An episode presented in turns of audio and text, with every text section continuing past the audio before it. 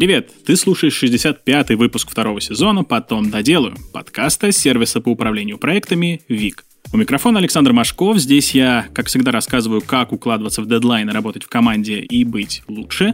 А в гостях у меня Катерина Ленгольд, серийный предприниматель, инвестор, автор бестселлеров «Просто космос» и Agile Life. Кать, привет! Привет. Давай начнем с точки, где ты сейчас находишься. Расскажи, чем ты сейчас вообще занимаешься. Давай начнем все-таки сначала, если ты не против, потому что это не совсем такая прямая линия, которую можно проложить, поэтому, наверное, логично будет об этом рассказать. Я родилась, выросла в России, сейчас живу в Штатах. А, я выросла в такой простой семье, а, такой рабочей семье, и мы я всегда была очень таким интересующимся ребенком. Очень рано поступила в институт. Я прошла экстерном несколько классов.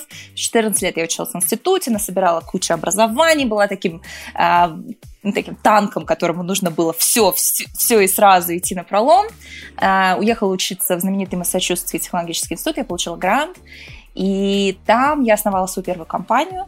И вот тогда, вот это была точка А, теперь точка Б, да, это я приехала в Америку, э, девочка там из подмосковной Балашихи, которая вдруг оказалась э, среди людей, учащихся по MIT в Гарварде. Э, у меня возникло невероятное желание тоже строить стартапы, потому что все вокруг занимались технологическими стартапами. И я основала свою первую компанию, и это была компания, точнее, это была не первая, это была первая технологическая компания. До этого я уже пыталась заниматься бизнесом. И э, эта компания получилась достаточно успешной. Мы занимались обработкой спутниковых данных. Когда мне было 23 года, я эту компанию продала, я привлекла до этого инвестиции в нее и стала вице-президентом аэрокосмической компании в Кремниевой долине, э, начала строить спутниковую группировку, у нас офис в НАСА. Э, и это, вот это, наверное, такая точка Б+. А, а точка, в которой я нахожусь сейчас, это точка С, наверное, я сейчас э, занимаюсь двумя вещами. Э, одна из них приносит больше денег, другая из них приносит больше энергии смысла. Мы с тобой будем об они, наверное, сегодня говорить про энергию смысла. Я занимаюсь инвестициями, э, как в фондовый рынок, так и в компании, в стартапы ранних стадий. И параллельно с этим я очень глубоко занимаюсь психологией и нейрофизиологией потому что в какой-то момент я поняла, что нет более интересного объекта для изучения, чем собственный мозг. И вот э, в ближайшие месяцы я здесь в США открываю институт этому посвященный. Поэтому такая у меня непрямая траектория совершенно получилась. И в процессе этого я написала пару книг, э, одна из которых стала бизнес-книга года по версии Forbes. Это просто космос. Вот недавно написала вторую, сейчас работаю над третьей. Вот. Такая вот у меня предпринимательская да, веду блог еще. У меня такой очень любимый телеграм и инстаграм-блог, в котором я делюсь своей жизнью и тем, что нащупываю по дороге. А если не секрет, про что третья книга? Как развитие предыдущих двух? Да, я глубже иду от продуктивности к мозгу, потому что мне кажется, что любые техники... Это, это направление, которое я сейчас развиваю, это история с нейрокоучингом, это работа с твоими убеждениями, потому что далеко не всегда мы не реализуем то, что мы хотим реализовать, а, потому что мы не знаем, что мы хотим, или мы плохо ставим цели, или плохо себя организуем. Очень часто у нас есть и силы, и энергия, и даже желание, но при этом у нас есть огромное количество убеждений, устойчивых стратегий, которые сформированы у нас в мозге, которые предотвращают перемены и вообще стремление к гомеостазу и к, норм... к какому-то нормальному состоянию, когда мы не, никуда не дергаемся, что называется, это, это признак здоровой нервной системы. Поэтому целый ряд изменений, которые люди в своей жизни хотят создать, сталкиваются с этим сопротивлением. И это сопротивление не решается методами тайм-менеджмента, не решается даже самыми крутыми ежедневниками, программками и дисциплиной. Оно решается пониманием тем, как работает наш мозг, как работают наши нейротрансмиттеры, как работают разные отделы мозга, как они взаимодействуют, для того, чтобы ты мог подобрать ключик к этой системе, а не пытаться идти на пролом, сопротивляясь вот самим, самому себе, да. Вот и меня это безумно интересует. Я сейчас учусь этому а, активно здесь в Штатах. А, этим летом я училась у Дэна Сигала, это один из ведущих экспертов в мире, который написал там полдюжины бестселлеров на этот счет. И меня сейчас это вдохновляет просто невероятно. Ну, это на самом деле это очень крутой подход, который меня сильно зацепил вот в твоей книге J-Life, когда ты для того, чтобы решить какие-то свои проблемы, я и про тебя конкретно, и про человека, который потенциально эти проблемы решает, ты не просто там подходишь с наскоку, а ты разбираешься в том, как это все работает, понимаешь логику и понимая эту логику, тебе становится гораздо проще найти решение и решить свои проблемы. Да, абсолютно так. Ты знаешь, я здесь даже вот предложу такую метафору. А, ты когда-нибудь собирал какую-нибудь эм, такую большую тумбочку икеевскую? Вот знаешь, чтобы много ящичков было. Да. Вот э, скажи, пожалуйста, если ты не посмотришь инструкцию к этой тумбочке, сколько времени ты ее будешь собирать? Ну, чуть подольше. Икея все-таки достаточно просто собирается без инструкции, но да. Вот э, если ты собираешь какой-нибудь столик из трех запчастей, то ты, в принципе, можешь справиться без инструкции. А если ты собираешь какой-нибудь вот с кучей выдвижных ящичков и с какими-то механизмами, то собрать это самому интуитивно с первого раза и не чертыхаться из-за того, что тебе нужно теперь все пересобирать, потому что ты кверх ногами прикрутил, э, очень тяжело. Вот с мозгом похожая история. Мозг — это не табуретка. А, в ней очень много частей, которые очень сложным образом взаимодействуют. И многие вещи не интуитивны, понимаешь? Это не интуитивный интерфейс. Он не создавался под решение задач, которые мы пытаемся, чтобы он решал. Поэтому нам, чтобы он работал так, как нам это нужно, нужно идти немножечко таким вот путем в обход. Если мы будем идти прямым путем, то у нас будет сопротивление любым изменениям. А для того, чтобы развиваться, нам эти изменения необходимы. получается, что мы играем в игру, которая по умолчанию нашим мозгом не предусмотрена. Вообще, это очень интересная вещь, а, которую я для себя так обнаружила. Ведь главная вообще задача нашей нервной системы, даже если ты еще даже такое безмозглое, маленькое хордовое создание, которое появилось несколько, там, ну, сотни миллионов лет назад, то твоя нервная система решает одну главную задачу. Это поддержание гомеостаза. Это состояние нормы. То есть ни горячо, ни холодно. Вот если ты возьмешь какой-нибудь, там, я не знаю, э, хордовый, да, какой червячка какого-нибудь, ты его потыкаешь палочкой, и он отползет. У него толком, у него нету сложных структур мозга, но как только есть некое раздражение, некие изменения, он от этого пытается отползти. Если он чувствует, что что-то там намекает на запах еды, то он в ту сторону ползет. То есть, иными словами, наша нервная система, она, в принципе, заточена на поддержание статуса кво нашей нервной системе, чтобы там было интересно, кайфово, сбалансировано, радостно. Ее, ну, она не под это создана. Она создана для того, чтобы поддерживать наш гомеостаз, наше состояние нормы. И поэтому, когда мы занимаемся саморазвитием, когда мы ставим перед собой новые цели, новые задачи, формируем новые привычки, засовываем себя в новые социальные обстоятельства, стартуем новые компании, все это – это выход из гомеостаза, который наш мозг воспринимает как угрозу выживания. И, ну, в общем-то, правильно делает. Потому что мы сидели на диване, смотрели телевизор. Мы знаем, мы до этого уже много раз сидели на диване и смотрели телевизор, и мы знаем, что там безопасно и хорошо. Сейчас мы зачем-то вышли из этого э, здания, в котором было все хорошо, и пошли неизвестно куда, фиг его знает, что, что, с чем мы столкнемся там. И, конечно, наш мозг это все дело будет блокировать. Поэтому прокрастинация, лень, это вообще не история про самодисциплину. Точнее, это история про самодисциплину в очень небольшом проценте. Это как, знаешь, вот э, человека, у которого есть какая-то наркотическая или алкогольная зависимость, говорит, слушай, ну соберись, давай. Ну, как бы, да, он, конечно, может собраться, но у него есть огромное количество механизмов в его организме, которые ему мешают, которые требуют. И то же самое в нашем мозге, да, мы, конечно, можем как-то там подсобрать эту силу воли в кулачок, но надолго нас не хватит. Я хотел э, немножко откатиться назад и начать с выгорания. Насколько я понимаю, твой путь вот к Agile Life а, начался с того, что ты выиграла после а, долгих лет а, упорного преодоления роста, себя и мира. Роста, преодоления безудержного, да. Можешь рассказать об этом чуть подробнее, как, как это произошло, как ты выиграла? Моя история э, такая, что я такой танк. Я уже вот с этого начинала. Я люблю продираться через все на свете. У меня много этой энергии. И я всегда думала, что это такой бесконечный ресурс, что ты всегда можешь сделать еще. И в почти 20-летнем возрасте я поняла, что это не так. И случилось это э, буквально вот одномоментно. Точнее, это назревало долго, но поняла я это одномоментно. Я в тот период, э, во-первых, я училась в MIT и в Гарварде. У меня была почти тройная норма курсов там. То есть ты там можешь набирать сколько хочешь, вот сколько у тебя влезет, знаешь, вот как шведский стол, только с образованием. Вот, соответственно, я нагребла все, что только можно было и нельзя. А, и помимо этого, я уже сказала, что мне очень хотелось создавать компанию, все вокруг с компаниями, я одна как дурочка без компании, значит, мне нужно что-то и что-нибудь посерьезнее, пожалуйста. Вот, не какую-нибудь социальную сеточку, а давайте-ка спутниковые данные, ну, какой-то такой хардкор. И у меня начало получаться, мы попали в финал конкурса MIT 100K, это такой достаточно знаменитый конкурс для стартапов, и все начало работать, и я поняла, что, в общем, эта игра в стартап, она реальна, и мне ее придется развивать. Потому что бросать уже было нельзя, и вообще это было не в моих правилах вообще что-либо останавливать. Да? Если ты уже, если танк пошел, то назад дороги нет. И в какой-то момент в один из моих трансатлантических перелетов, что я болталась постоянно из Америки в Европу в Россию, я э, проснулась ночью в гостинице и вообще не понимала, где я нахожусь. И я поняла, что у меня нет никакого желания. То есть я, у меня звонит телефон, а, и там то ли, то ли смс пришла, то ли email, я уже не помню, что это было, но я помню вот это чувство отвращения к тому, что у меня в жизни происходит.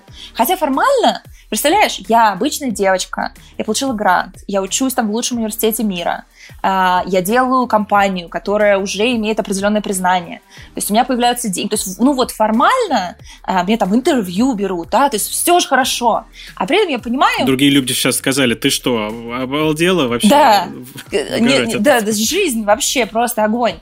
И при всем при этом я поняла, что я просто не хочу ничего больше делать. То есть это такое удивительное состояние, когда ты просто ничего не хочешь. Ты даже вот хотеть не хочешь, мечтать не хочешь. То есть ты вот просто хочешь, чтобы от тебя все отвалили. И на тот момент для меня это было совершенно какой-то удивительной штукой, потому что я, ну, будучи всегда целеустремленным, то есть у меня всегда были какие-то новые прожекты. И вот это вот ощущение от того, что тебе просто ничего не хочется, тебе вот хочется закрыться одеялком, и чтобы тебя никто не трогал. А, был для меня совершенно поразительным. И мне очень захотелось э, ну, разобраться вообще, что же такое происходит. И вот с того момента начались мои первые, ну, первый интерес, там почти 10 лет назад уже, даже, да, больше, чем 10 лет, время летит, да? Вот, и э, я начала искать способы э, планировать свое время, организовывать свое расписание. И главная моя задача была так, мне надо сделать, построить свой процесс таким образом, чтобы я могла двигаться вперед, и не выгорать в процессе. То есть пока еще о счастье речи не шло, а, но задача стояла, как мне вот, как я могу продолжать удерживать такую скорость и при этом не вот не сгорать дотла. Да, то есть вот это вот э, на вот это на крайний на, по, по, идти знаешь, по лезвию ножа, но не падать.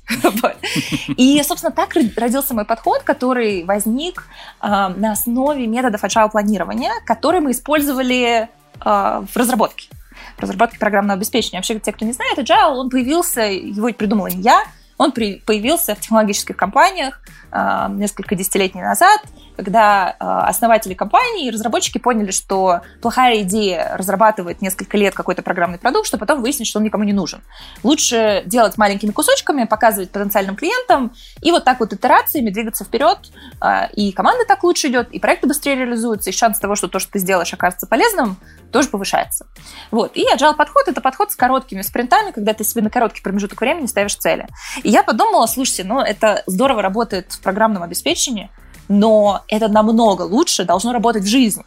Потому что, в отличие от программного продукта, человек гораздо более сложное существо с гораздо более сложными э, представлениями о том, куда он хочет двигаться.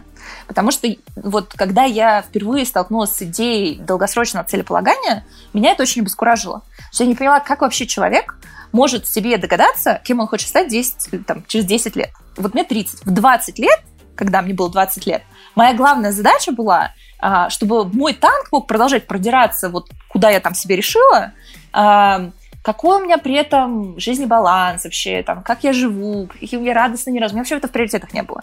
Естественно, себе цели я ставила относительно этой точки.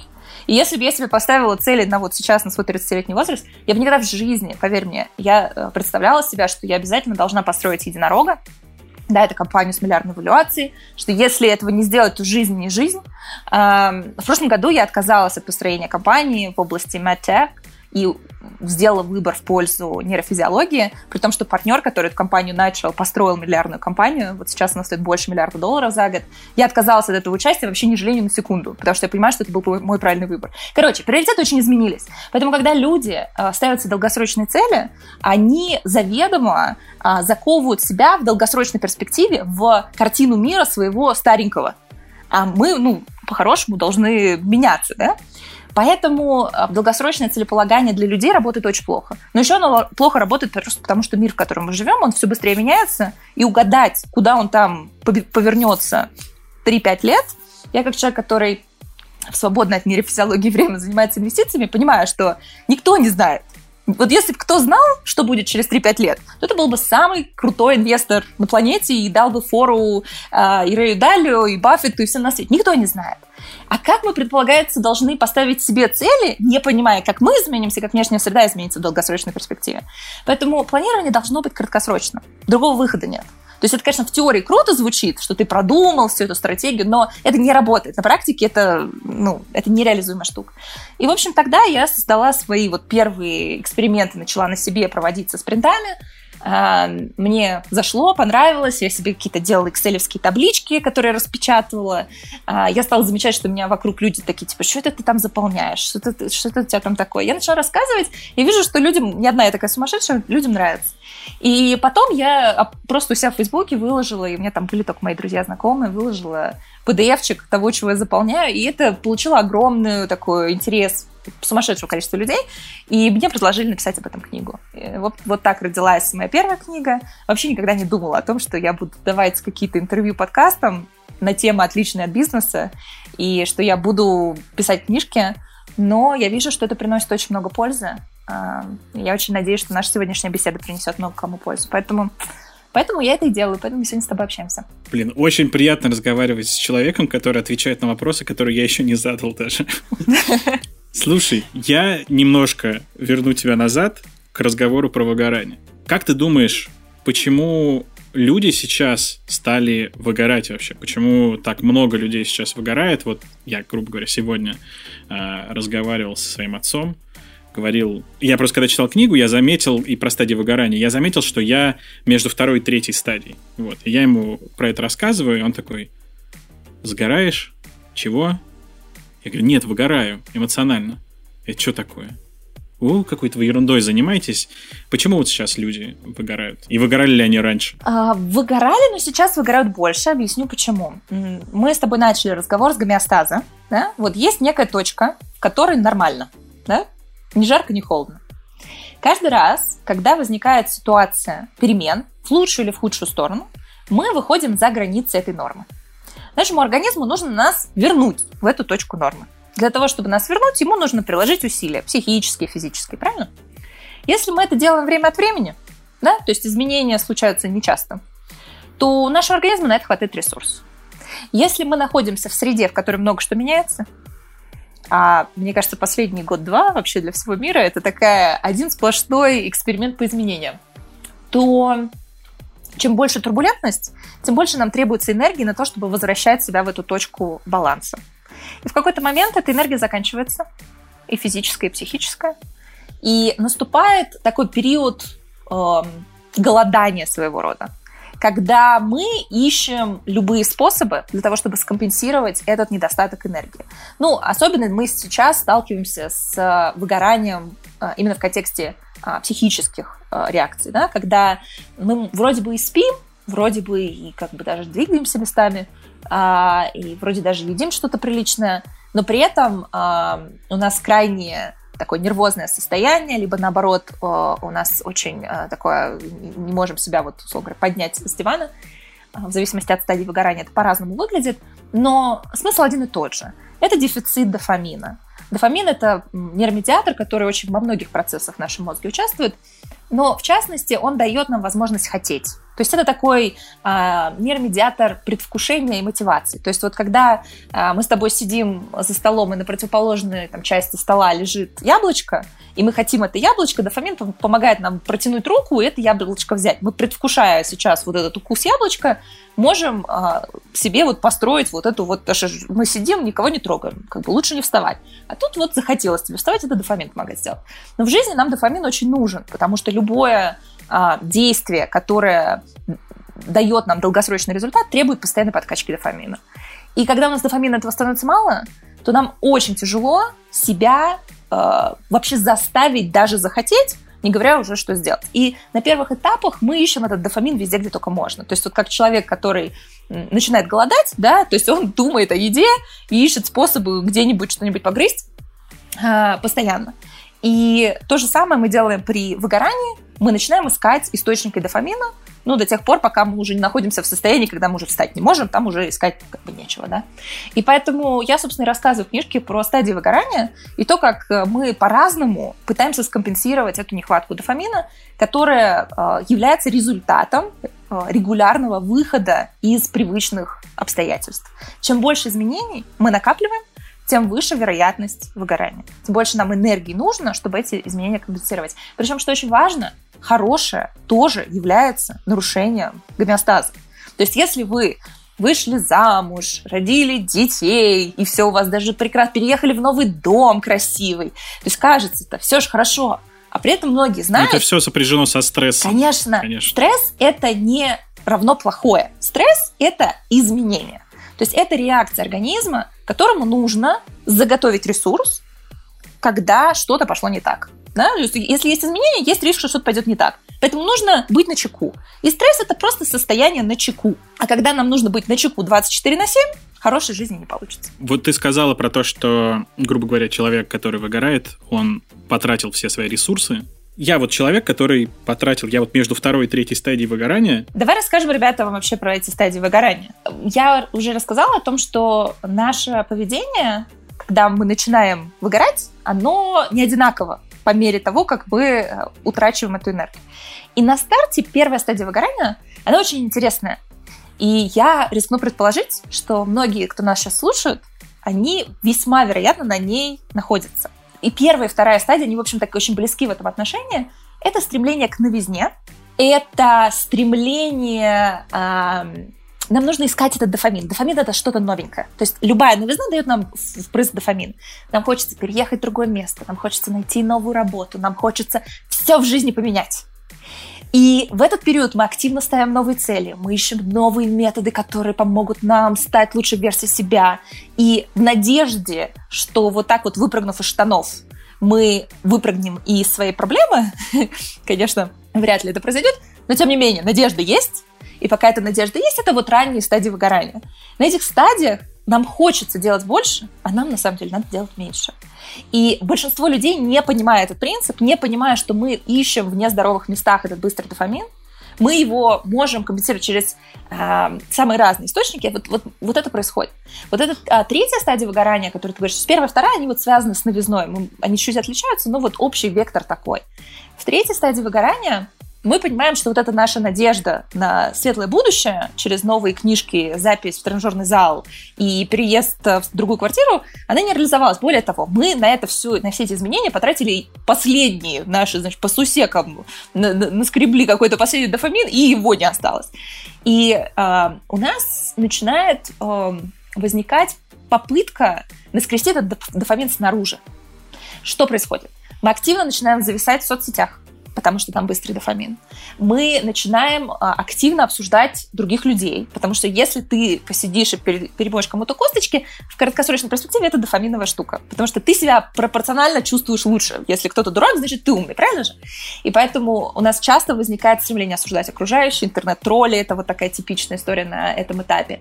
И мы э, начинаем очень остро реагировать даже на какие-то незначительные вещи. Это тоже, мы сейчас глубоко туда не пойдем, но это удивительные процессы происходят в мозге за вот первые стадии выгорания, которые приводят к тому, что мы становимся очень чувствительны к последующему стрессу. То есть нас может вывести из состояния равновесия какая-то мелочь. Я не знаю, кто-то нас подрезал, и нам хочется этого человека убить. Ну, то есть это реакция совершенно несоизмеримая угрозе. Это признак уже вот такой солидной стадии выгорания. А вот уже четвертая стадия выгорания – опять же, смотря как считать, ну вот такая финалочка, да, после нее уже депрессия. Это состояние зомби, когда тебе уже действительно не хочется вставать с дивана, и когда все, что ты можешь сделать, это стандартные рутинные действия. Типа вот э, штаны натянул, зубы почистил, больше от меня ничего не требуется. Нет дофамина и не хочется хотеть. Хотеть не хочется, мечтать не хочется, цели ставить не хочется. Но смотри, какая большая разница, да? То есть на глубоком выгорании не хочется ставить цели, а в раннем выгорании только в путь. И многие люди думают, что выгорание это только вот в конце. Но звоночки вот эти вот можно отловить. И чем раньше ты отловишь, тем раньше ты можешь принять какие-то действия, предпринять, и как следствие ты можешь себя быстрее вытащить, потому что с глубокого выгорания выходить долго. тебе нужно развернуть огромное количество процессов в организме, которые уже встали на рельсы, которые идут не туда, куда ты хочешь. Вот, поэтому эм, это очень-очень важный шаг, который нужно сделать. И теперь вот если переходить к восполнению энергии, к восполнению ресурсов, ты подразделяешь там, эти ресурсы на энергию тела, энергию разума и энергию смысла. Можешь рассказать вкратце, что это вообще за энергия? Да, ну тут никакой эзотерики нету. Это все история с... По сути, их как бы две основные группы. Да, это физическая энергия и э, это эмоциональная энергия. Они сильно связаны. Но физическая энергия это вот банально. Если ты не спишь, да, вот мы сейчас тебя посадим, будешь спать 4 часа э, в день в течение там, 5-7 дней. Можно вообще дальше ничем не заниматься. То есть ты можешь быть в прекрасном окружении, жить в прекрасном экологическом районе, есть полезную еду, но ты будешь спать 4 часа в день, а ты захочешь убивать людей, в принципе, достаточно скоро. То же самое касается там, нашего питания, там, базовая физическая нагрузка, это те вещи, которые необходимы для того, чтобы поддержать наше тело. Да, то есть наш мозг не может хорошо работать, когда очень плохо работает наше тело. Поэтому, если у нас не закрыты эти базовые вещи, которые у многих людей не закрыты, дальше можно вообще не копать. Ну, то есть, условно говоря, эффект от нормализации режима сна, который будет на весь ваш организм и на ваш мозг в том числе, он такой огромный, что пока вы его не, не пофиксили, все остальное это будет, знаешь, вот такой, как хвостик у распределения, знаешь, вот это вот уже кры- кривой такой эффект. Ну, то есть ты хочешь сказать, что заниматься там своим разумом и смыслами, ради которых ты существуешь, не стоит, пока с твоим телом состоянием что-то не так все еще. Ты можешь этим заниматься. Просто у тебя будет очень-очень-очень плохо получаться. А, один из самых сильных стрессоров – это отсутствие а, сна. Когда у тебя высокий уровень стресса, у тебя активируется, я это называю вахтерша амигдала. Это миндалина, такая область в подкорковых структурах мозга, которая отвечает вот как раз-таки за включение пожарной сигнализации, что типа все, нам конец, гобиостаз нарушит. И когда ты не выспавшийся, у тебя эта сигнализация работает не выключаясь. Ну вот представь, ты сидишь в помещении, в котором работает пожарная сигнализация. А, насколько ты можешь качественно работать? Вообще нет я вот у нас периодически делают э, эти тестирования пожарной сигнализации, и я, в общем, могу тебе сказать, что я не могу даже минуты находиться. То есть у меня просто раскалывается голова. Это, это же очень громко. Вот то же самое происходит, когда мы, э, когда активируется наш амигдал. То есть нас все бесит, все очень раздражает, все конец света, чтобы не произошло, да, то есть любая ситуация на пол сантиметрика вправо или влево – это конец света. И Э, нехватка сна, особенно хроническая, к этому приводит. А, можно ли в этом состоянии заниматься саморазвитием? Можно. Можно ли в этом состоянии эффективно заниматься саморазвитием? Наверное, нет. Поэтому сначала нужно отключить эту пожарную сигнализацию. И она решается восстановлением режима сна, а, какой-то базовой активностью физической, а, это могут быть, ну, если прям совсем сильные проблемы с тем, как ты питаешься, тоже может поддержать, но вообще основное там сон. Вот если честно, там основное, самое-самое главное, это сон, это стабильный режим. Ну да, потому что сон же задает там биоритмы. Все, все, все гормоны на этом привязаны. То есть, ну там, я могу очень глубоко в это копаться, я не знаю, сколько это нужно, но смысл в том, что пока это не нормализовано, дальше можно вообще даже не смотреть. Угу. Второй блок, да, это энергия психическая, да, это энергия разума. И здесь уже мы поднимаемся выше уровня шеи, и там, там начинают работать не только наши гормоны, там начинают работать нейромедиаторы, нейропептиды, то есть вот все, что помогает нашим нейронам друг с другом общаться. И в зависимости от того, какая там химия происходит, а, наши реакции будут отличаться. Там э, мы можем, то есть у нас мы, мы можем быть выспавшиеся, все у нас хорошо и замечательно, но мы находимся, например, в окружении супертоксичных людей. А, либо, вот как мы говорим, да, на работе куча изменений. Вроде бы у нас режим и все, и это, конечно, здорово, это хороший фундамент, но если у нас а, постоянно срабатывают да, вот эти вот выживательные конструкции, то химия нашего мозга будет так себе, и это тоже неизбежно повлияет на наше тело, мы будем хуже спать, и этот цикл замкнется. Вот, поэтому э, психическая энергия, и, и с ней нужно работать. Если есть какие-то эмоциональные травмы, то это такие, знаешь, как дыры, которые, вот, через которые эта энергия просачивается. Поэтому работа с психологом – это все необходимые условия для того, чтобы тебе было просто с чем работать. Потому что, опять же, да, если ты хочешь расти, тебе нужно будет идти в изменения. Чтобы идти в изменения, тебе нужно будет нарушать гомеостаз. Чтобы нарушать гомеостаз, тебе нужно будет постоянно вливать туда энергию. Если энергии ты не будет, ты выгоришь. Все. Вот очень простая логика.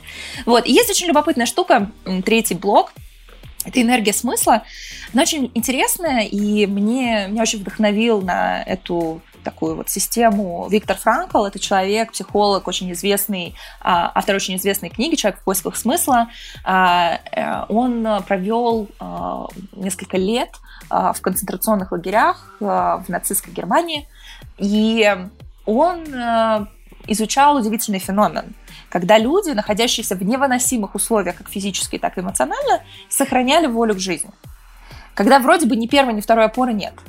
И кажется, что у нас, у людей, есть какая-то очень удивительная, очень особенная, но вполне реальная э, опора в виде энергии смысла. Когда мы делаем что-то, что использует наши сильные стороны на благо э, чуть шире, чем мы сами.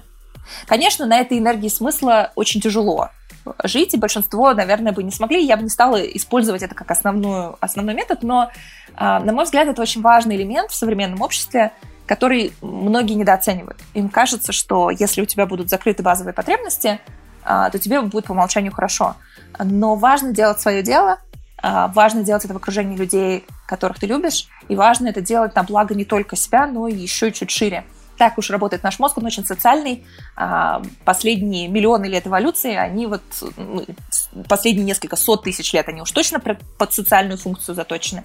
Поэтому нам важно смотреть чуть шире, чем вот наш наш организм, да, нам важна наша роль в племени, и эта энергия смысла, скорее всего, оттуда черпается, а, то есть это вполне реальная штука, и если мы ее находим, вот в частности, то, чем я сейчас занимаюсь, дает мне сумасшедшую энергию смысла, которая мне компенсирует какие-то местами э, провалы в других областях. То есть вот у нас получается такая табуретка с тремя ножками. А как ты считаешь, вот касаясь энергии смысла, есть же люди, которые для них э, кажется достаточно ну, не то чтобы существовать, но вот обеспечивать, да, как ты сказал, свои базовые потребности. Вот я зарабатываю, э, у меня там есть какие-то, ну, если переходить в материальный план, есть какие-то там накопления, там, да, я покупаю еду, одежду, мне там нормально, я э, живу, там у меня есть семья, и вот я как бы существую, и все ок. А есть люди, которые хотят изменить, ну, если не мир глобально, то хотя бы какой-то небольшой кусок мира вокруг себя, хотят что-то изменить вокруг. Вот, как ты думаешь, лю- первые вот эти люди, которые м- об этом не задумываются, они себя обманывают или они на самом деле у них нет никакого подспудного, подсознательного желания этого? Ну, э, смотри, мне кажется, что, во-первых, э, если э, мы смотрим такую иерархию этих энергий, то, конечно, если у тебя не закрыты базовые физические потребности, то со смыслом будет так себе. Опять же, не выспавшийся человек, даже очень добрый, очень хороший, очень про энергию смысла, ему будет тяжело. И да, удивительно это исследование Франкла, но нужно понимать, что таких людей будет единиц единиц. Большинство из нас станет очень вредными, очень зацикленными на себе, э, и, в общем-то, правильно сделают, потому что ну, выживание этого требует. Поэтому первый вопрос, все-таки эти люди, находятся ли они в состоянии выживания? Да? В состоянии выживания вряд ли мы будем тут сильно энергию смысла искать. А второй сценарий, который я здесь вижу, смотри, энергия смысла это не про то, что ты должен менять мир и прям вот, чтобы ого-го, как это повлияло там на, на миллионы людей. Ну нет, это просто само желание от того, что ты что-то делаешь, кроме базовых вещей. Да. И хобби у людей – это энергия смысла.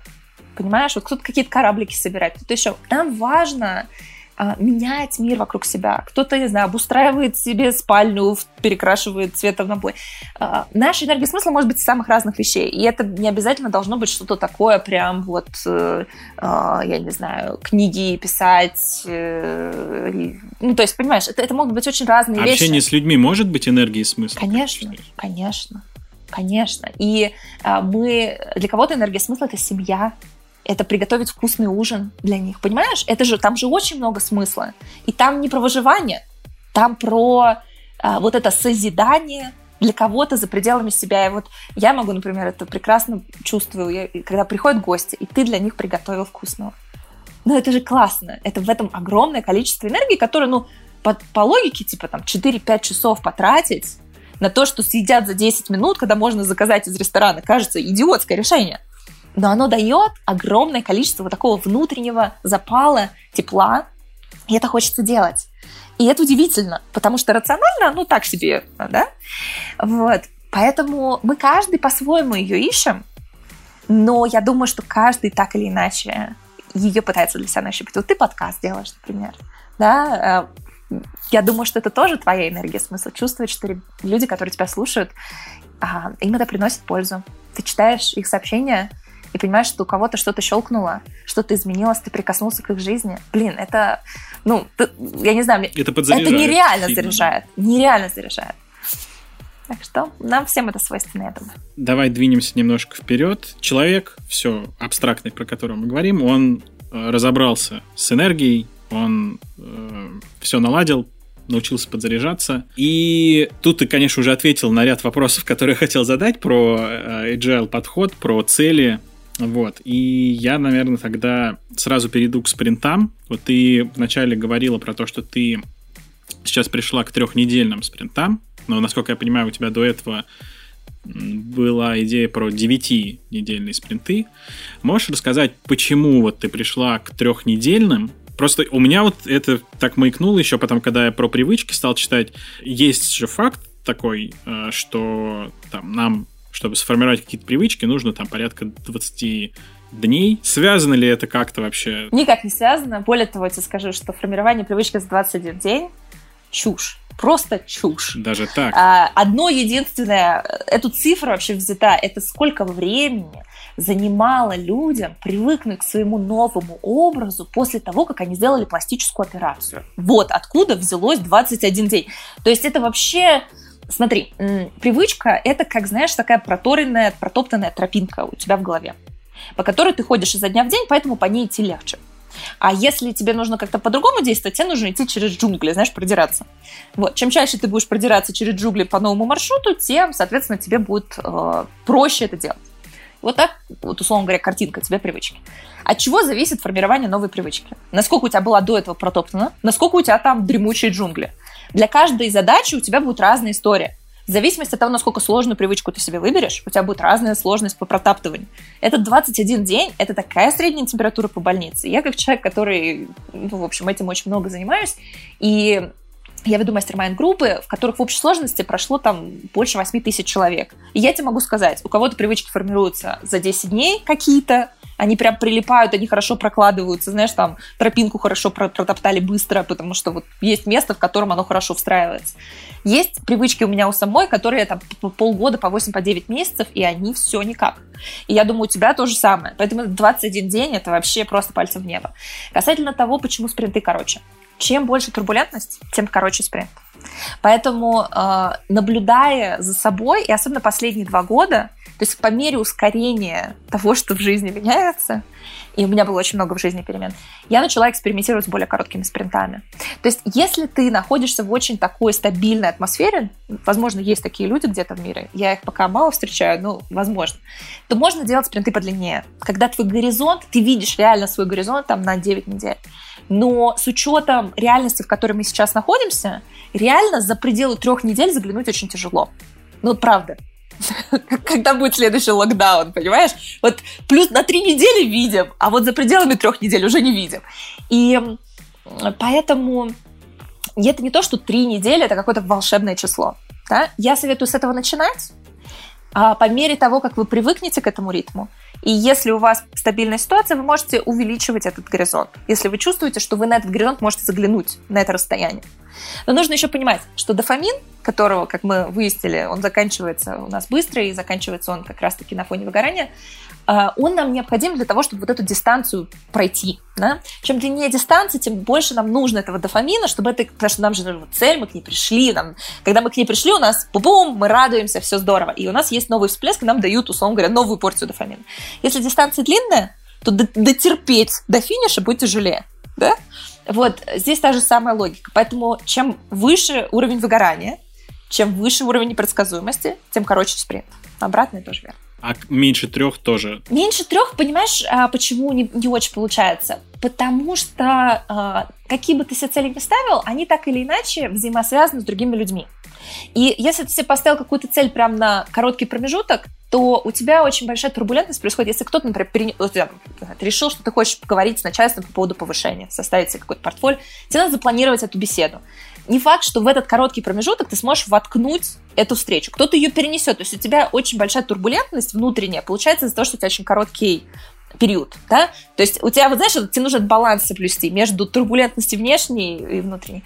Вот, поэтому по моим ощущениям, это очень комфортный ритм. Плюс я делаю неделю перерыва. То есть у тебя три недели, плюс неделька, я это называю интеграционной неделей, когда у меня нету конкретно сформированных целей, я занимаюсь своим ресурсом, я дополняю батареечку на следующий спринт, рефлексирую, подвожу итоги, смотрю, что сработало, что не сработало, и ставлю цели на следующий спринт. У тебя получается такая пересменочка.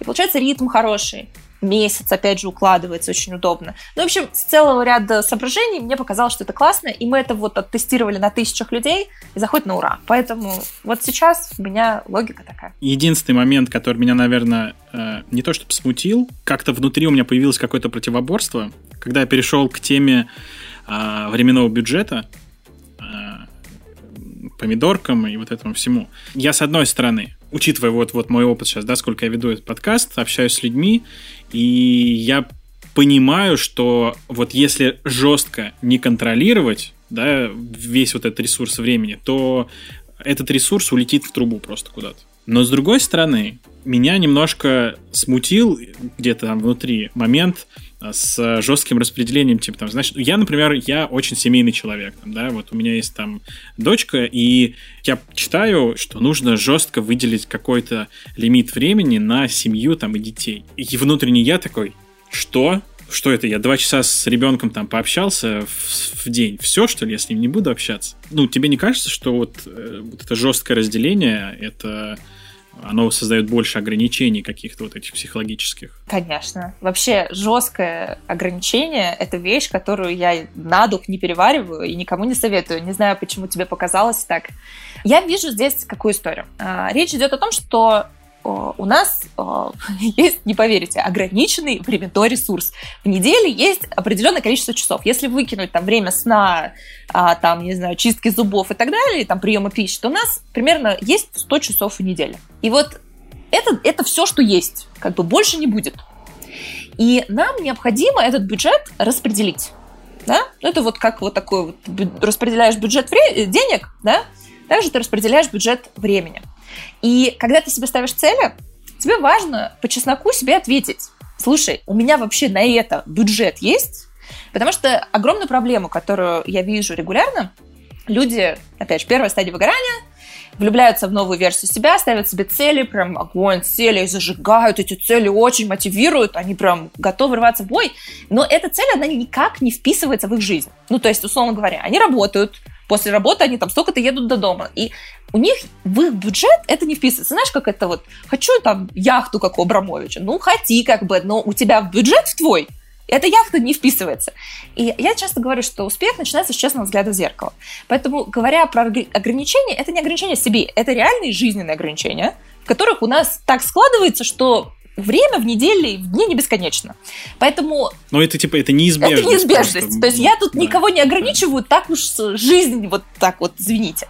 Вот, это просто факт, который мы, к сожалению, очень умело пытаемся игнорировать, а потом удивляемся, почему все, ничего мы не успеваем. Вот. И то, что я предлагаю, я предлагаю посмотреть на этот бюджет и решить, что для меня важно и как я его хочу распределить. Это не значит, что ты должен общаться два часа с ребенком и только. Это значит, что ты должен себе задать вопрос. Сколько времени? Вот для меня самое важное – это время с ребенком. Какое время и когда я однозначно выделяю на ребенка, чтобы оно не было не по остаточному принципу. Вот мой бюджет на ребенка, и я, он не прикасаем. Это наоборот работает. Понимаешь? Это не про то, что это будет меньше его. Это будет про то, что оно точно будет. Или ты сейчас говоришь, у меня вот этот проект, он сейчас мне критически важен, и я на него выделяю этот бюджет. Знаешь, вот как ты откладываешь деньги на то, что тебе обязательно надо купить. И ты в эту заначку не лезешь. Вот то же самое ты делаешь а, с бюджетом времени, понимая ее ограниченность. Вот деньги можно заработать, с временем проблемчики. Вот, поэтому это вообще не про жесткость. Я вообще жесткость... Жесткость очень дурацкое занятие, потому что в турбулентном мире жесткость — это рецепт поломаться. Вот. Поэтому нет.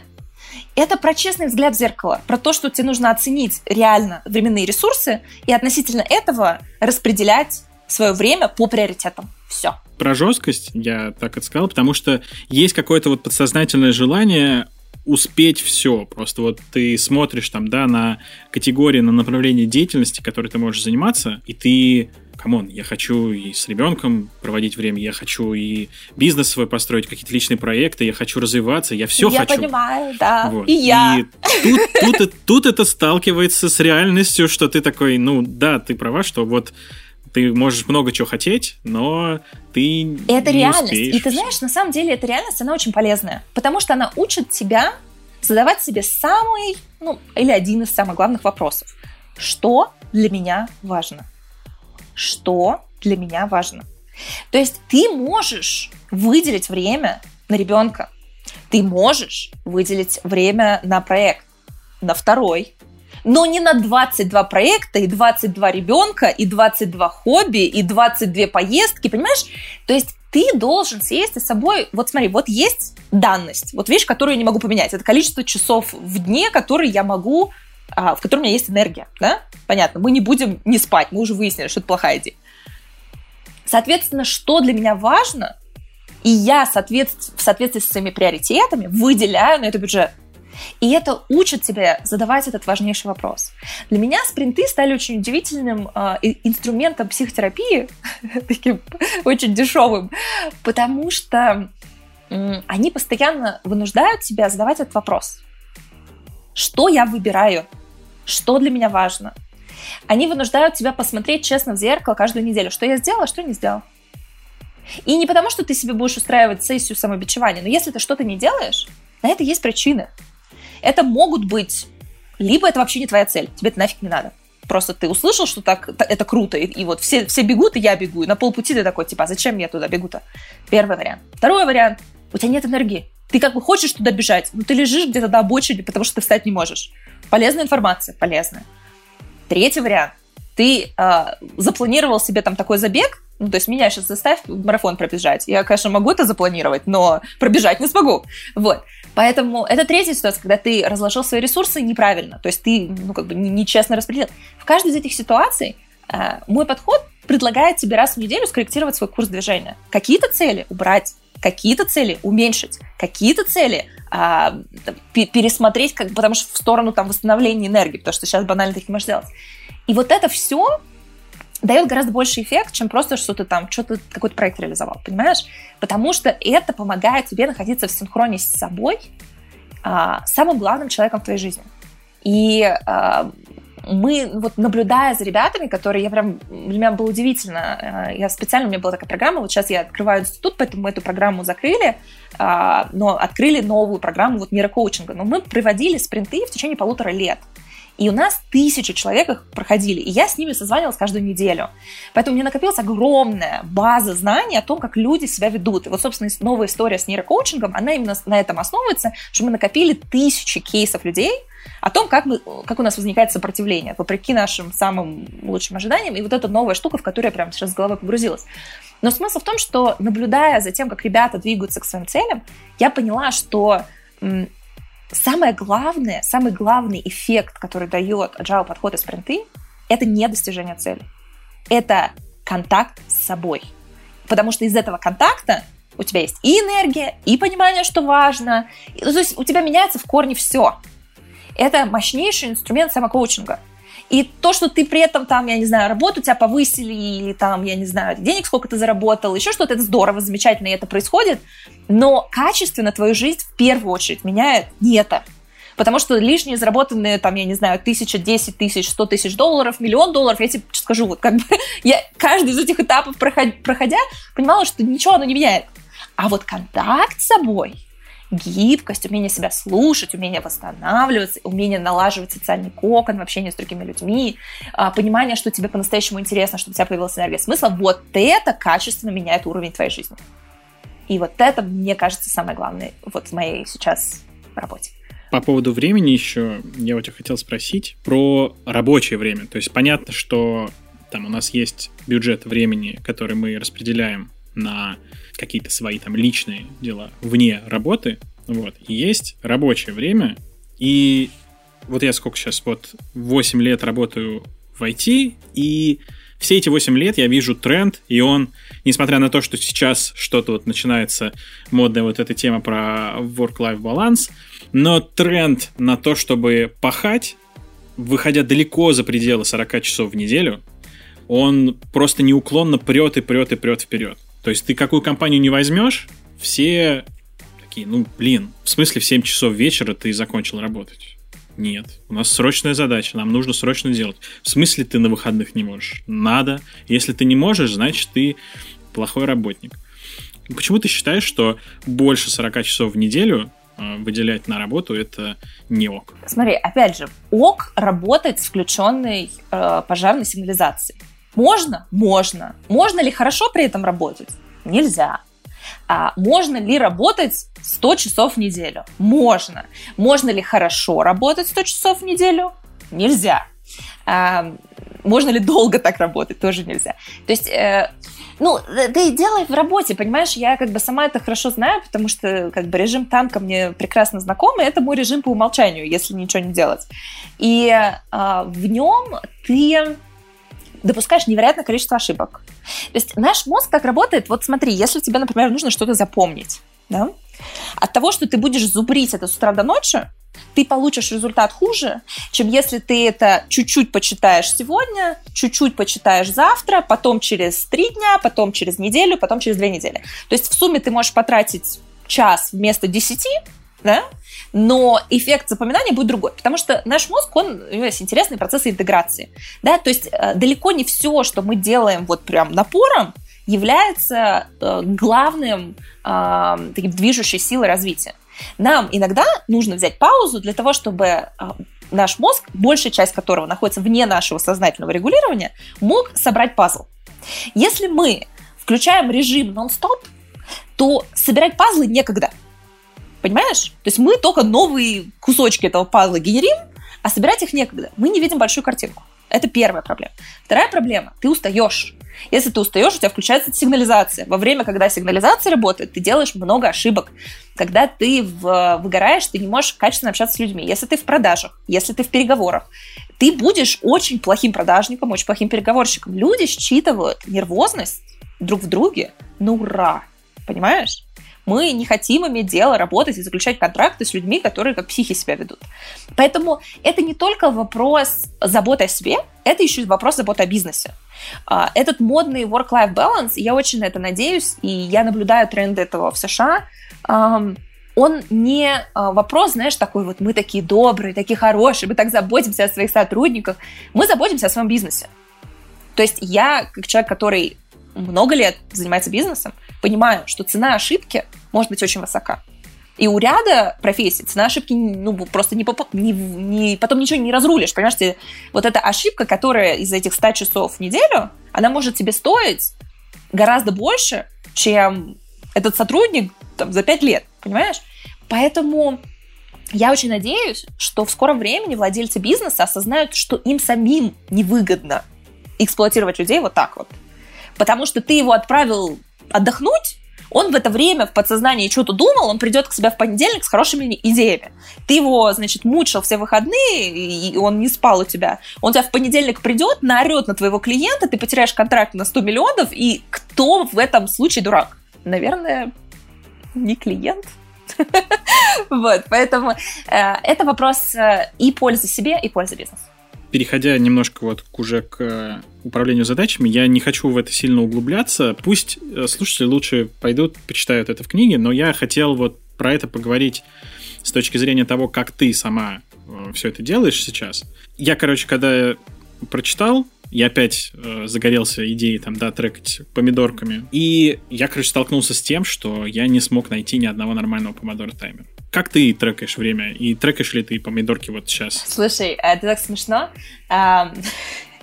Мы мы так много времени тратим на то, чтобы найти свой идеальный помодоро таймер. Я не знаю, как у тебя, а, в часах даже есть секундомер. Можешь вы просто в магазине... В итоге, в итоге я Песоч... пользуюсь таймером. Песочные часы себе купи. А, то есть а, проблема... А, то есть, понимаешь, мы вот как-то так любим, вот, читаем статьи в соцсетях. Вот давай, дай мне инструмент. Ну, хочется, чтобы классно было, понимаешь? Благодаря которому оно само все случится.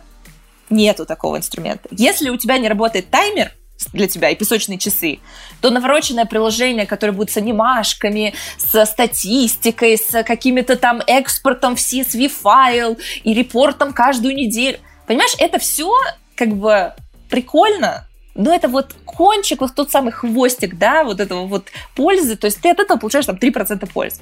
И мы сидим, ну, блин, не могу внедрять эту технику, пока не подберу себе как следует хороший таймер. Чувак. Так и есть, кстати, да, я ну, вчера ну, весь вечер потратил. Ну, ты за этот вечер мог бы сделать кучу всего прекрасного и полезного для себя, и для, для, понимаешь? То есть мы ищем лайфхаки, но лайфхаки, они применимы. То есть вот когда ты уже себе сделал, mm-hmm. ты уже привык к этому помидоркам, ты все, то есть для тебя это уже штука рабочая. И тут ты нашел хороший инструмент, и вот он уже поверх того полученного тобой опыта, вот эти плюс процентик 2-3, понимаешь? Ну, то есть, э, да, это улучшает ситуацию, но оно улучшает, вот когда у тебя уже улучшено. А когда у тебя ноль, и ты вот говоришь, либо я сейчас пойду в какой-нибудь суперпродукт, и мне надо обучиться этому обязательно. То есть вот мы сейчас, ребята прослушали, они, ну, надо еще, надо сначала купить книгу Екатерины, там, я не знаю, прочитать весь ее Инстаграм и Телеграм. Я, конечно, только забуду, но э, вы реально можете это сделать прямо сейчас. То есть у вас уже достаточно для этого информации. Берешь, если у есть какая-то задачка, на которой нужно сфокусироваться, берешь в телефоне, гарантирую, у всех есть таймер, прям стандартный, ставишь 25 минут. Пока этот таймер идет, ты занимаешься только этой задачкой. Если вспомнил, что надо позвонить бабушке, написал на листике «надо позвонить бабушке» и продолжаешь работать над своей задачкой. Не переключаясь. Таймер закончился, пять минут себе поставил, позвонил бабушке, я не знаю, налил себе чаечку, что там тех в соцсетях посидел, таймер закончился, новая задачка, 25 минут.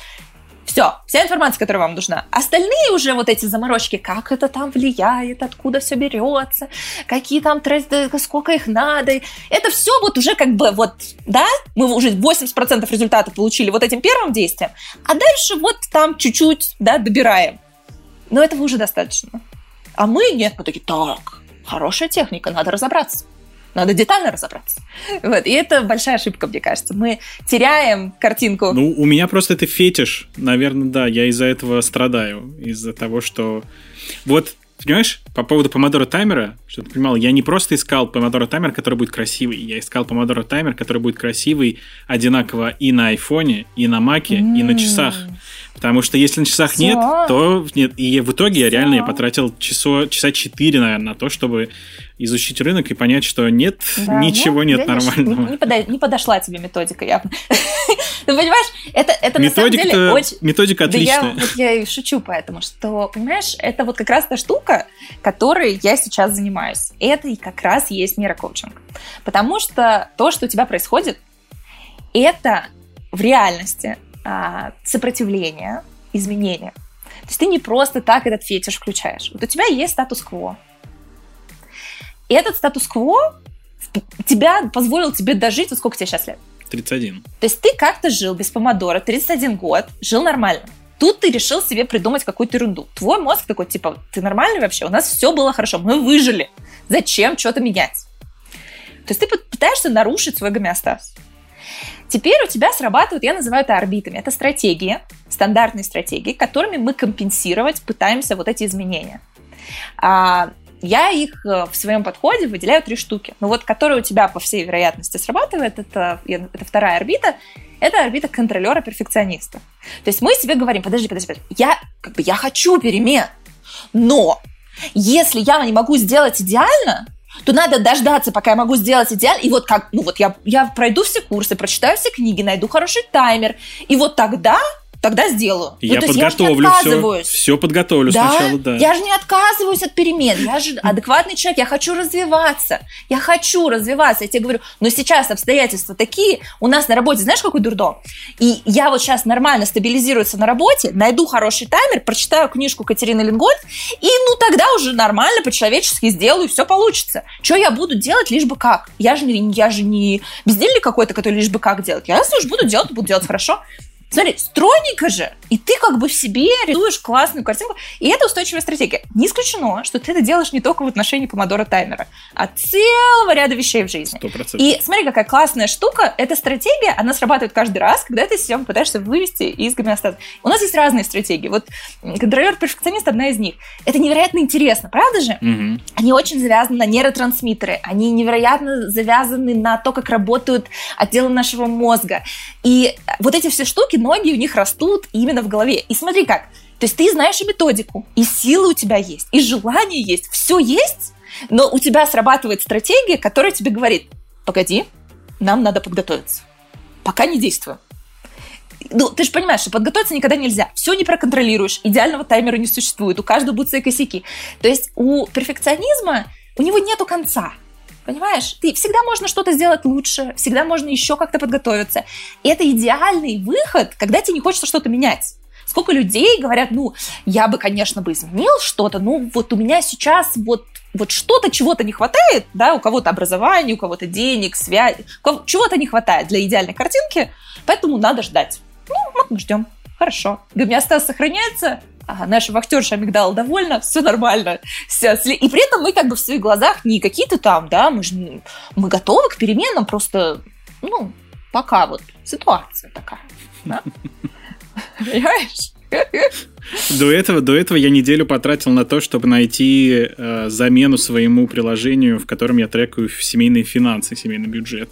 Потому что меня не устраивали несколько фич, я буквально я неделю, каждый вечер я изучал, смотрел, как какое приложение работает, чтобы в итоге понять, что нет, Саш, ты слушай, ты же, ты же в IT, ты сам разработай на все платформы. Ты понимаешь, что я начал практически сам. это О, делать? А, ну вот, видишь, конечно, правильно, правильно, надо все сделать. Конечно. Эти идиоты, они же не понимают, как надо. Да. Надо все, чтобы было по-человечески, а то тут, тут в одном месте, тут в другом. Это не, не ерунда какая-то, надо сделать нормально. Вот. И потом начну трекать, конечно. Я бы и сейчас трекал, если было нормально. Нет, я трекаю, ну, трекаю. Я, а вот смотри, не, ну вот я, я слежу за финансами.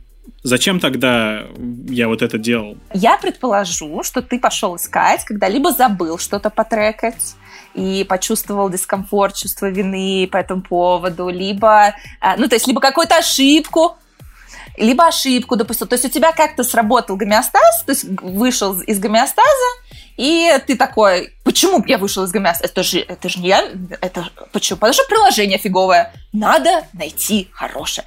Ну и все, и погнали.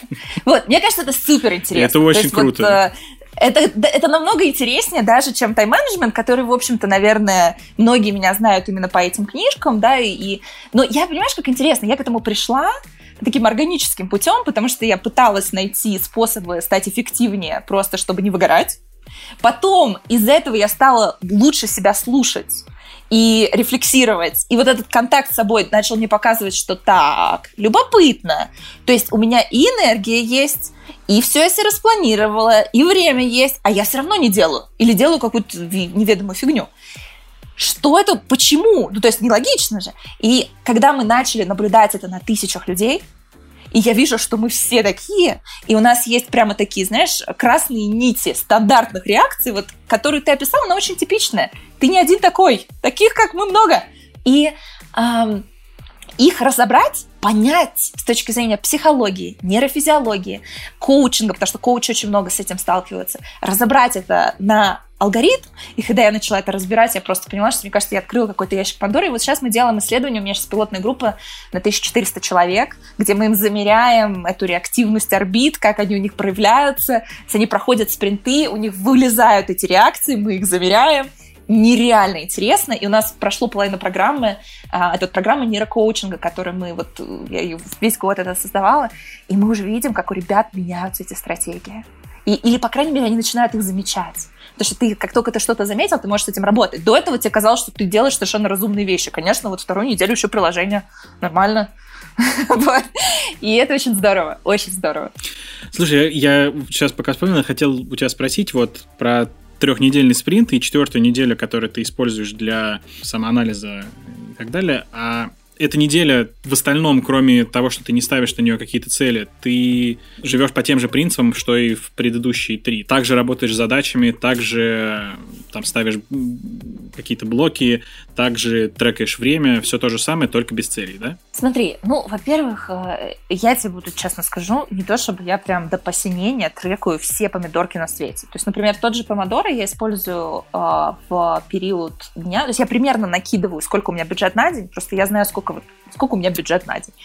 А, и я это не делаю, знаешь, религиозно. То есть вот у меня был период, когда я вот прям все должно быть. Это, я сейчас вот честно тебе скажу. Я смотрю приблизительно, вписывается, не вписывается. Ты уже на Да, ты на, глазок. на глаз уже понимаешь, да. Это как, как с кулинарией, с вот. готовкой, да, то же самое. Да, да. То есть угу. ты уже не меряешь ложечками. Абсолютно вот прекрасный ты метафору кулинарии, да. То есть ты уже так на глаз молочка, на глаз этого, вот блинчики хорошие получаются. Вот. Э, поэтому делаю я это, да, и, и продолжаю делать в интеграционную неделю. Смотри, как просто получается. Ну, во-первых, э, мы не можем уходить в отпуск каждые три недели, поэтому прям совсем э, переключиться это, ну, здорово, конечно, но не совсем реально. Поэтому что у меня происходит? То есть у меня вот эти рутинные базовые задачи, они остаются такие, какие они есть. А вот то время, которое я во время спринта тратила бы на работу с целями, я это время занимаюсь, э, ну, я называю это интеграционные активности. Вот мы сейчас их тоже активно исследуем. Это творчество, это время с близкими, это э, прогулки, физическая активность, это вот разные штуки, которые помогают поддерживать так сбалансированно твой ресурс. То есть вот это время, которое высвобождается от целей, я занимаюсь рефлексией, постановкой новых целей, восстановлением ресурса, а как бы, ну, база все равно остается, потому что твои домашние, рабочие, семейные дела, они как бы, их сложно отменить каждые три недели, поэтому, ну, мы живем в реальном мире. Но понимаешь, да, вот тот фокус, который у тебя был на целях, вот этот период времени у тебя высвобождается, и ты в него инвестируешь вот в другие области. Все-таки я про инструменты хотел бы у тебя спросить, просто потому что я представляю сам инструмент. Для меня в том числе это важно. Можешь рассказать, какими инструментами ты пользуешься в работе, кроме вот, да, таймера там, допустим, да, когда ты все-таки там трекаешь какие-то периоды времени, там себе засекаешь. А какие еще ты инструменты используешь? Там, может быть, это задачник какой-то, блокнот, еще что-то. Ты знаешь, а, у меня в последнее время такая вот тенденция к упрощению всего. И а, у меня даже был период, когда я делала, сделала свое приложение вот по моей системе и так далее. Я очень расстроился вчера да, же вечером, я, когда я его да, не нашел. Мы его закрыли, потому что, ну, во-первых, да, фокус внимания, это все очень важно, для меня сейчас важнее исследования, но эм, я сейчас вношу задачки в стандартном приложении на айфоне, потому что я могу и на часах, и голосом легко это добавлять. То есть это самый в быстрый способ, да, reminders. Вот, это самый быстрый способ выгрузить а, то, что тебе нужно. В нем неудобно систематизировать, в нем неудобно это, но выгрузить, да, вот такую, э, составить такой бесконечный списочек очень легко. И э, мне кажется, это вот оптимально. И я предпочитаю э, планирование бумаги. Э, я, знаешь, у меня как-то волнами, честно тебе скажу. У меня 2-3 месяца бумаги хочется, потом мне хочется что-то... Я люблю Notion, то есть вот у меня даже для моего ежедневника есть в Notion workbook, а, поэтому вот мне нравится, у меня, у меня в Notion очень много всего, то есть у меня такие все мои заметки, такие вот брейнстормы, все-все-все туда. И поэтому э, вот для меня инструмент для рефлексии это либо бумага, либо Notion, вот реально волнами. Э, и все вношу прямо на ходу в, в телефоне. Но ты знаешь, я еще раз хочу тебе здесь повторить, мне кажется, что зацикливаться на инструментах значит не видеть большой картинки. То есть ты сначала на привычных Это инструментах, да, да. самый какой привычный инструмент, листик и бумажка, да, отработай это, а потом уже ищи вот эти вот здесь чуть-чуть поудобнее, здесь чуть-чуть получше, понимаешь?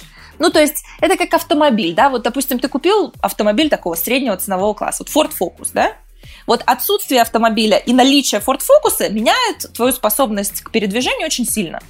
А разница между Ford Focus, Mercedes C-класса, потом Tesla и так далее, она есть, но она не такая значимая, как отсутствие автомобиля и наличие Ford Focus. Вот то же самое здесь. Конечно, ну вот я вожу Теслу, я ее обожаю, все круто. Но а, когда я получила права, вот этот прирост а, изменений, он был несоизмерим чем то, что мне дала Тесла. И мы ищем вот это, типа, надо вот это, надо Теслу в своем сегменте найти. Ну, права получи, купи какую-нибудь базовую, то, что ты сейчас можешь себе позволить, в частности, с планированием, бумажку и листик, ты уже можешь из этого извлечь колоссальное количество пользы.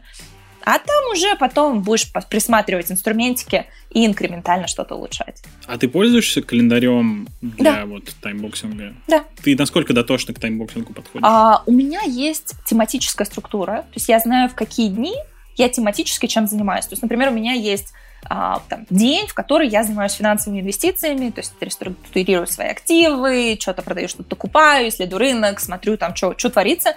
И а, в этот день я, например, вот ну, я, я не ставлю какие-то звонки, да, то есть вот он у меня сфокусированный. То есть для меня этот timeboxing, он скорее про тематику, и он очень, опять же, стал очень простым. То есть это не то, что вот у меня там от стольки до стольки, вот это 45, то есть это прям большие боксы, и это скорее тематически, то есть до обеда, после обеда, в какие дни. А, еще это здорово, вот я сейчас так достаточно много практикую fasting, да, это, это когда ты а, голодание, то есть ты можешь тоже совместить по времени, когда тебе лучше работает, а, то есть, опять же, ты сможешь совмещать с какими-то гормональными циклами, ну, это отдельная песня, это прям отдельная большая песня, туда не пойдем, вот, но да, то есть мой time blocking, он на самом деле очень простой, он скорее относится к такому вот общему пониманию структуры недели, и а, она плюс-минус одинаковая из раза в раз. Опять же, чем больше изменений у тебя есть, тем больше ты будешь тратить энергии. То есть если ты можешь создать опорную структуру, которая будет достаточно гибкая, а, то ты в себе снижаешь уровень стресса. И этот timeboxing, то есть он у меня просто задает время, в котором, например, можно назначать встречу, какой нельзя. Вот мы сегодня с тобой встретились на подкаст, например. Вот в пятницу мы бы с тобой так не встретились. Вот, поэтому э, вот, вот для таких, из этих соображений я бы взяла, э, ну, опять же, это вот, это нюансики. Вот, нюансики. Они дают пользу? Да, на несколько процентов. То есть, если наши убеждения, они там дают 40 процентов, наш там сон, режим дает там 50 процентов, то вот здесь вот эти оставшиеся 10% мы там, куда мы записываем задачки, делаем ли мы timeboxing. Ну, это просто инструменты, там, просто да, мелочи, там. То есть да. это вот, это вот уже такие вот, э, сильно это ничего не поменяет. Сильно. Угу. То есть, когда ты вот эти 90% уже закрыл, да, это физическое твое состояние и твои психические реакции и стратегии, вот ты, если с этим разобрался, вот уже тусуйся, ищи все инструменты, все, потому что 90% уже взял. Ну, тут уже как бы так. Слушай, какие привычки тебе мешают или, наоборот, помогают в работе сейчас? В работе? Мне вообще привычки должны помогать в жизни. Это да. А, если тебе они в жизни помогают, то а, качественная жизнь поможет тебе в работе. Вот у меня как такая последовательность действий такая. А, хорошая работа в жизни помогает, но не сильно. Хорошая жизнь помогает и в работе, и за ее пределами. Поэтому последовательность важно здесь учитывать. А, привычки, которые мне сильно мешают, из которых я прям долбаюсь очень сильно и понимаю почему, это а, вечерние а, заглядывания в телефон. То есть это невозможность а, отключить телефон там, после 7 вечера и аналогично в утренние часы, потому что оно сразу дестабилизирует все тот же гомеостаз, понимаешь? То есть у тебя пришло какое-то уведомление, ты, э, тебя это дестабилизирует, плюс там легкий дофамин в этом во всем. В общем, короче, с точки зрения нейрофизиологии это невероятно сложно преодолеть э, эту потребность, особенно если э, я живу в Америке, и поэтому за ночь происходит все самое интересное по ту сторону океана, понимаешь, пока я сплю, все же бодрствуют, поэтому э, в вечерние часы, в утренние часы очень много всего происходит. Вот. И у меня много людей в команде, в Европе, в России, поэтому, в общем, есть чем себя занять. Вот это, наверное, самая вредная штука, с которой я очень долго борюсь. И пока, а, ну, прогресс есть, но он прям тяжелый, потому что завязано на целый ряд тех же самых нейротрансмиттеров, которые, в общем, подсаживают хорошенечко. Что помогает? А, одинаковое время отхода ко сну, ранний подъем. Супер. Просто супер. Что помогает? Тематическое распределение времени очень помогает, да, когда у тебя не все в перемешку, а есть некая такая структура недели, очень помогает. Эм, водный режим очень помогает, потому что не пьешь воду, а ты сразу такой полудохлая селедка. Эм, поэтому наладив это, мне прям сильно помогло. Э, утренние прогулки. очень помогает. Завела собаку, в общем, получилось автоматически. Вот, но сейчас для меня это прям такой ритуал. Э, хотя у нас дом, в принципе, можно и не гулять было бы, просто открыл дверь, закрыл дверь, но э, каждое утро э, прогулка, мы так из этого целый ритуал собираем. Это и время контакта, и физическая активность, и воздух, и, в общем, все на свете. Тоже очень здорово помогает, настраивает на день, прочищает голову. Вот. То есть, наверное, это вот такие краеугольные штуки. Вот. И а, ежедневная, она такая у меня смесь медитации и рефлексии, да, когда я авторизирую результаты прошлого дня, а, формулирую для себя, за что я благодарна, потому что дает, опять же, такой всплеск нейромедиаторов. А, и я структурирую свой день. Это вот такая регулярная, регулярная такая активность, она помогает, тут опять же, да, чуть-чуть стабилизировать всю эту химию, а, и, как следствие, чуть яснее видеть, да, то есть вот эта муть оседает, и чуть-чуть яснее видно, что, что, что ты делаешь. С медитациями реально очень круто. Я после того, как прочитал, попробовал фокус на дыхании, я поймал себя как раз на том, что на меня волнами накатывает шум, вот этот вот отвлекающий, и раз за разом фокусируясь на дыхании, я от него отдалялся, отдалялся, пока он не исчез. И это было реально очень, очень круто, очень классный опыт. Тоже очень хорошо объясняется нейрофизиология. У нас есть блуждающий нерв, когда мы медленно выдыхаем, он стимулируется, за счет этого у нас падает давление, замедляется сердечная деятельность, у нас снижается уровень кортизола в крови. Короче, все, и это снижает, в свою очередь, активность амигдала. Короче, это не мне очень нравятся доказательные вещи. То есть вот а, просто типа медитируйте, потому что Вася медитирует, и смотрите, какой Вася счастливый. Волшебство какое-то там да, происходит. Волшебство да? какое-то, да. Ну, то есть не задавай вопросы, просто верь. Мне тяжело так. Может быть, кому-то это подходит, и здорово, если у них работает. Мне надо разобраться. И э, вот с точки зрения медитации, это очень-очень доказанная вещь. Очень доказано. Более того, история с медитациями, а, вот mindfulness, эта штука, она в моем родном Массачусетском технологическом институте а, исследовалась. Это, по-моему, Нобелевскую премию давали за mindfulness. Ну, не помню, Набадзин делал уникальное исследование. Доказали, сделали сканы мозга до-после. В общем, изменения есть. Это не, не плацебо, это реально рабочая штука, которая меняет структурно и химически наш мозг делать. Следующий вопрос из э, такого блица по поводу навыков. А как ты считаешь, какими навыками должен вот современный человек обладать, чтобы быть нужным и востребованным? Мне кажется, самый главный навык, э, два скажу. Первое – это гибкость, да, это умение слушать наружу, да, то есть ты можешь замечать изменения и на них реагировать, потому что у нас очень быстро меняющийся мир, если ты будешь сидеть в танке, то э, как бы все уже поменялось, а ты все в танке. Вот, гибкость невероятно важная штука. И, ну, это как бы слушать наружу. А второе – это слушать внутрь, это контакт с собой. То есть, чтобы ты вовремя во всей этой красоте уме, уме, смог заметить, что для тебя важно, а, есть ли у меня энергия, а, хочу ли я туда идти. То есть, вот эти важные вещи, связанные с контактом с собой, их тоже надо развивать. А, они также тренируются, как и мышцы в теле, они также тренируются, как э, устойчивые нейронные связи. Вот, э, определенный отдел мозга прокачивается. И вот, вот эти две вещи, я думаю, что являются прям ключевыми навыками, потому что если ты умеешь управлять собой, своим ресурсом, своей мотивацией, и ты понимаешь, что происходит вокруг, куда мы едем, то с большой вероятностью ты сможешь э, на этом гребне волны находиться и серфить, а не быть, значит, э, с полными трусами с песком где-то на берегу после того, как тебя выбросило этой волной. И, в общем, ты весь в шоке от этого. Последний вопрос. Расскажи, как ты относишься к откладыванию задач на потом? Делаю я это регулярно, э, потому что я человек, и несмотря на то, что я какие-то вещи исследую, наблюдаю, все равно это не отменяет а, стандартной реакции нервной системы. Прокрастинация – это просто попытка нашего мозга не выходить из зоны предсказуемости. Многие называют это зоной комфорта, это зона предсказуемости. То есть это то пространство, в котором у нас есть некий привычный сценарий движения. Он может быть не самым хорошим в долгосрочной перспективе, но в краткосрочной перспективе он кажется нам приемлемым. В долгую очень тяжело э, рассуждать, то есть наши все подкорковые структуры, которые отвечают за большую часть наших действий, они не понимают, что такое через месяц есть они понимают, либо сейчас, сейчас хорошо, сейчас плохо. Вот, поэтому э, наша прокрастинация – это естественная реакция нашего организма, который не хочет выходить за пределы гомеостаза. И в ряде случаев это даже хорошая штука. Когда мы выгорели, нам вот как бы вот лучше бы не надо куда-то лезть. Нам нужно немножко побыть в этом самом болотце, значит, вернуть себе силы, позаниматься своим ресурсом и потом только выползать.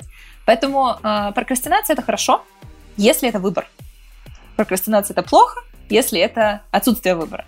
Э, и в наших силах этот выбор сформировать, если мы научимся понимать наш мозг и работать в синхроне с ним, а не против него. Короче, я так понимаю, ты, э, если откладываешь на потом, ты делаешь это осознанно и ни к чему страшному тебя это не приводило. Я не буду притворяться, что я какой-то, знаешь, этот э, рыцарь на белом коне, который э, все делает правильно, потому что это неправда.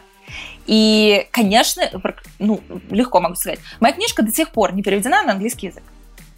Я очень удивлен и, сейчас. При том, что я живу, работаю я живу, работаю, и 95% своего времени говорю на английском. Русский язык для меня э, более сложный. Вот я сейчас с тобой разговариваю, и некоторые фразы я, может быть, даже кто-то почувствует, что они немножко структурированы не по-русски.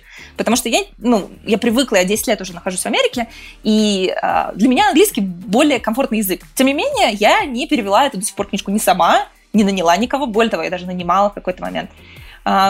У меня есть сопротивление этому, потому что это получилось очень быстро, очень крупным а, в русскоязычном пространстве. И мне, ну, видимо, немножко страшно а, масштабировать это пока на весь мир. И я начала YouTube-канал, его активно прокрастинирую англоязычный.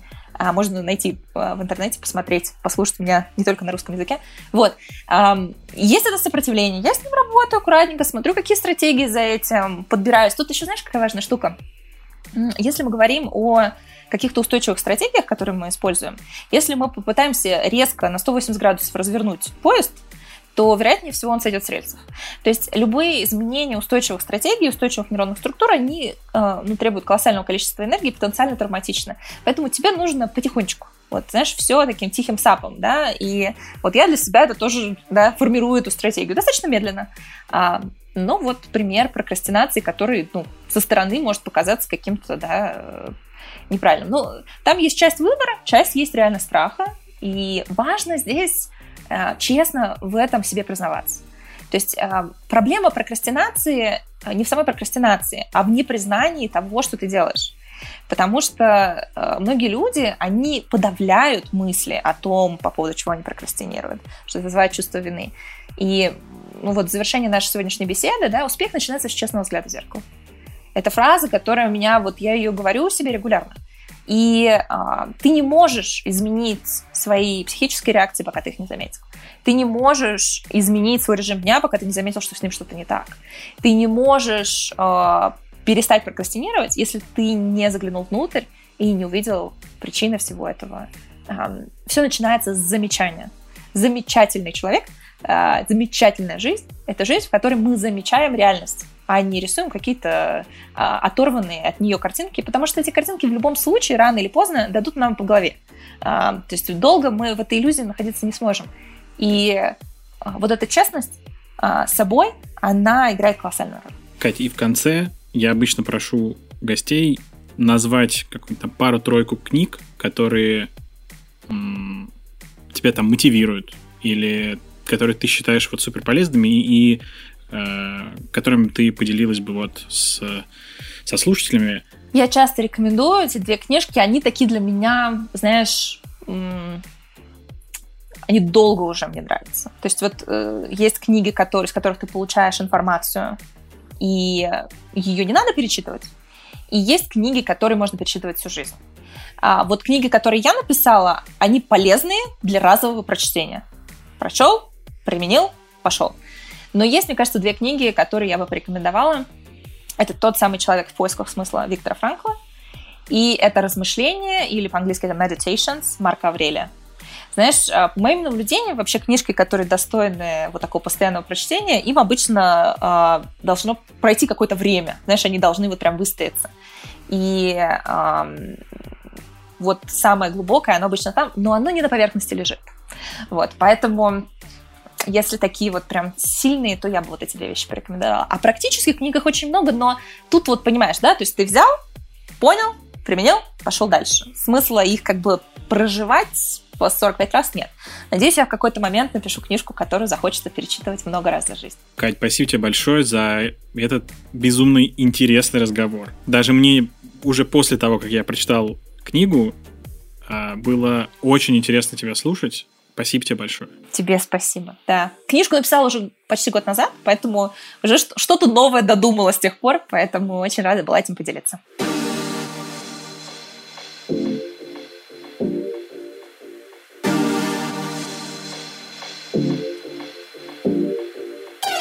Спасибо, что дослушал выпуск до конца. Делись этим и другими выпусками со своими друзьями и коллегами. Слушай нас везде, где можно слушать подкасты. И, конечно, регистрируйся в нашем таск-менеджере Вик. На этом все. До встречи в следующем выпуске.